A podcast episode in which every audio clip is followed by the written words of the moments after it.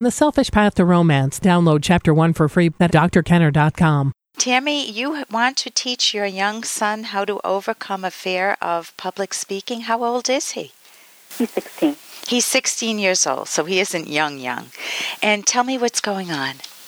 Well, um, I'm the talk show host, Okay. and uh, my son is um, the co-anchor to the show. oh, He's just used um, in the design layout, you know, the marketing for the program. Uh, he's there in that layout and for advertising. And um, we're there together. I talk to him about everything on the show because he's the, uh, it's a teen show. oh, very interesting. Yeah, so I tried. I looked at your uh, blurb, and Yeah. I saw that you said uh, it was. It's easy to um, build character with uh, creative art, and that's a way to get uh, children involved and to develop interest in hobbies together. So I decided to, you know, call in. You know, I thought, you know, you could loan me some excellent advice as to how to get him to get on the microphone. Oh, so he works behind the scenes. That's his comfort level, but he doesn't actually want to uh, talk live like we're doing now. He said, um, "I will," but he also said that not right now. Okay, so partly, yeah, because you have a blog, part of good communication is listening. What do you know about him? What when he said I will but not now, what is the but not now? What is his resistance as far as you understand it? I think uh, even though we go over the topic, I don't think that we're rehearsed as to how he would open, what would be his opening line, his comfort level as to unrehearsed and a rehearsed uh, statement. Okay, so partly he hasn't stocked his subconscious with ideas or what, uh, basically an opener, an icebreaker for himself. So he needs to be able to put some ideas in his own mind. Is it something he's motivated to do? Has he ever shared with you that this is something he would like to do? Or do you get a little more of a feel that it's something that you would love him to overcome for his own sake? Well, um, we started the show because we have a poem, and that was pu- published in a book. And uh, after we received notice of the publication, we decided to let the theme uh, continue. And so we uh, started the show. And then we did some blurb book. Uh, and so we try to come up with things that we do together so we can continue to develop our interest in hobbies together. But um, it's still, I think, more what am I going to say? And we haven't worked on an intro. I don't know uh, if it's more like a skit because he does p- public pre- presentations in school, in school, and in church. So I know he's a public speaker, but we haven't taken the time to write out, you know, our parts as to which topic we would uh, talk about, and uh, you know what would be of interest. Okay, so here. Let me just tell you that uh, one one major point on motivation. If my father always wanted me to dance when we were really young, and he brought you know we back then we had a father daughter dance. I was in what they call grade school. I don't know what they call it now, but um, and he I took him to my father daughter dance and he so wanted to dance and I felt so pushed to go out on that floor and dance with him that guess what I did that night What happened? Hey, I got to interrupt this because we've got to pay some bills. 30 seconds, that's it. A very quick ad, and then Ellen will be back. Romance. I wish I knew more about what girls want from a relationship. Boy, I wish I knew more about what I want. Where's that ad I saw? Here it is The Selfish Path to Romance, a serious romance guidebook. Download chapter one for free at selfishromance.com and buy it at amazon.com. Huh. The Selfish Path to Romance.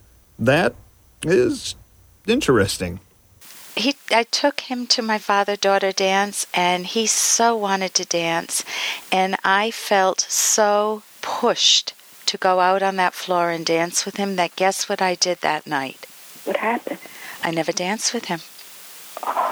Never danced. I felt so coerced. I felt so much pressure. It was not coming from within me Tammy. It was coming from my parent thinking this would be a great thing for me to do. And I did not, I cringed at dancing for the longest time. It had to come from within me. Then I repeated the same error. When I got married, my husband enjoyed, you know, kind of the freestyle dancing. And then when, uh, when we got married, that's when we were dating, when we got married, I kept saying, Oh my God, they're playing in the mood. Come on, let's dance. And guess what my husband did? What happened? What do you think? You danced. No, he didn't dance. For 19 years, he did not dance. He stopped cold turkey. And guess who was trying to push him onto the, onto the dance floor? Who? Me.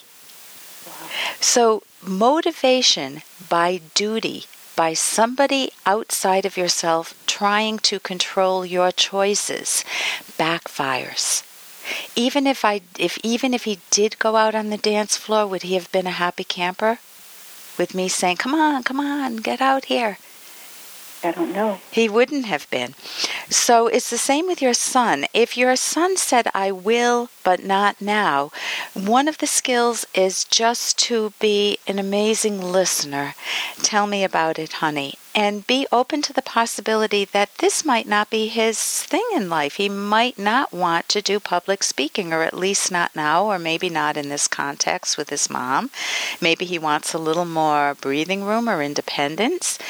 There's also the issue so, one is active listening it goes by different names, but basically you listen to him and you inquire.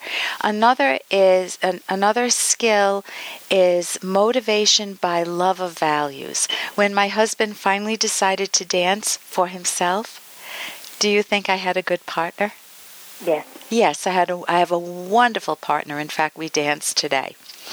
And so it, we danced everything the ballroom dancing, you name it Viennese waltz, foxtrot, tango, uh, cha cha rumba.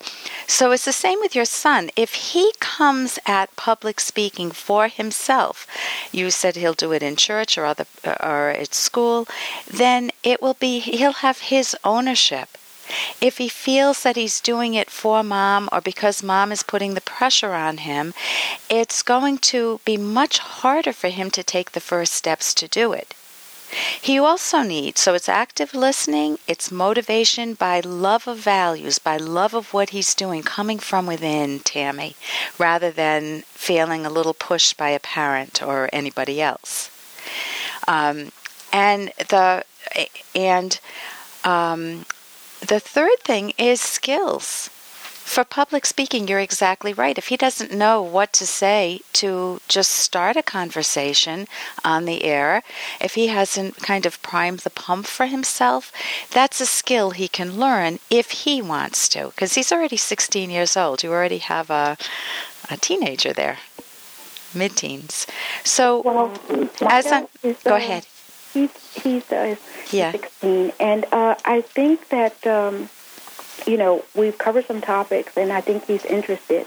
I just don't know if he, if I've put the thought in his head or if I've suggested to him uh, to create a show. Like I've created, you know, the theme for um, most of the shows, you know, talking to him about it because of past uh, conversations and because of, you know, situations that occur in our the, lives.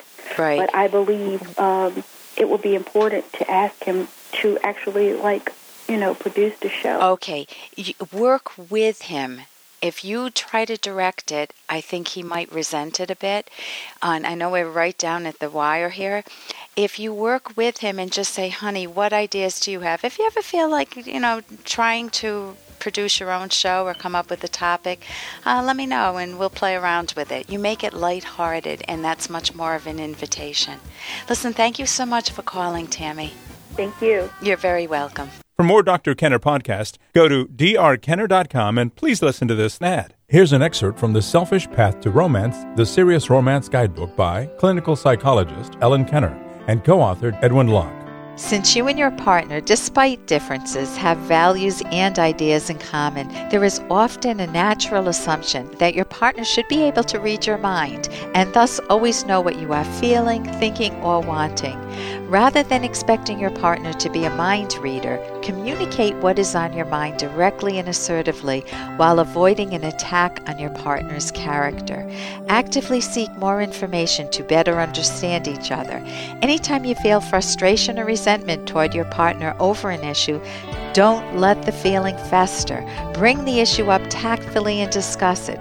If you've had a lifetime fear of openly expressing your feelings, wants, and desires, consider professional help. You can download Chapter 1 for free by going to drkenner.com and buy it at amazon.com.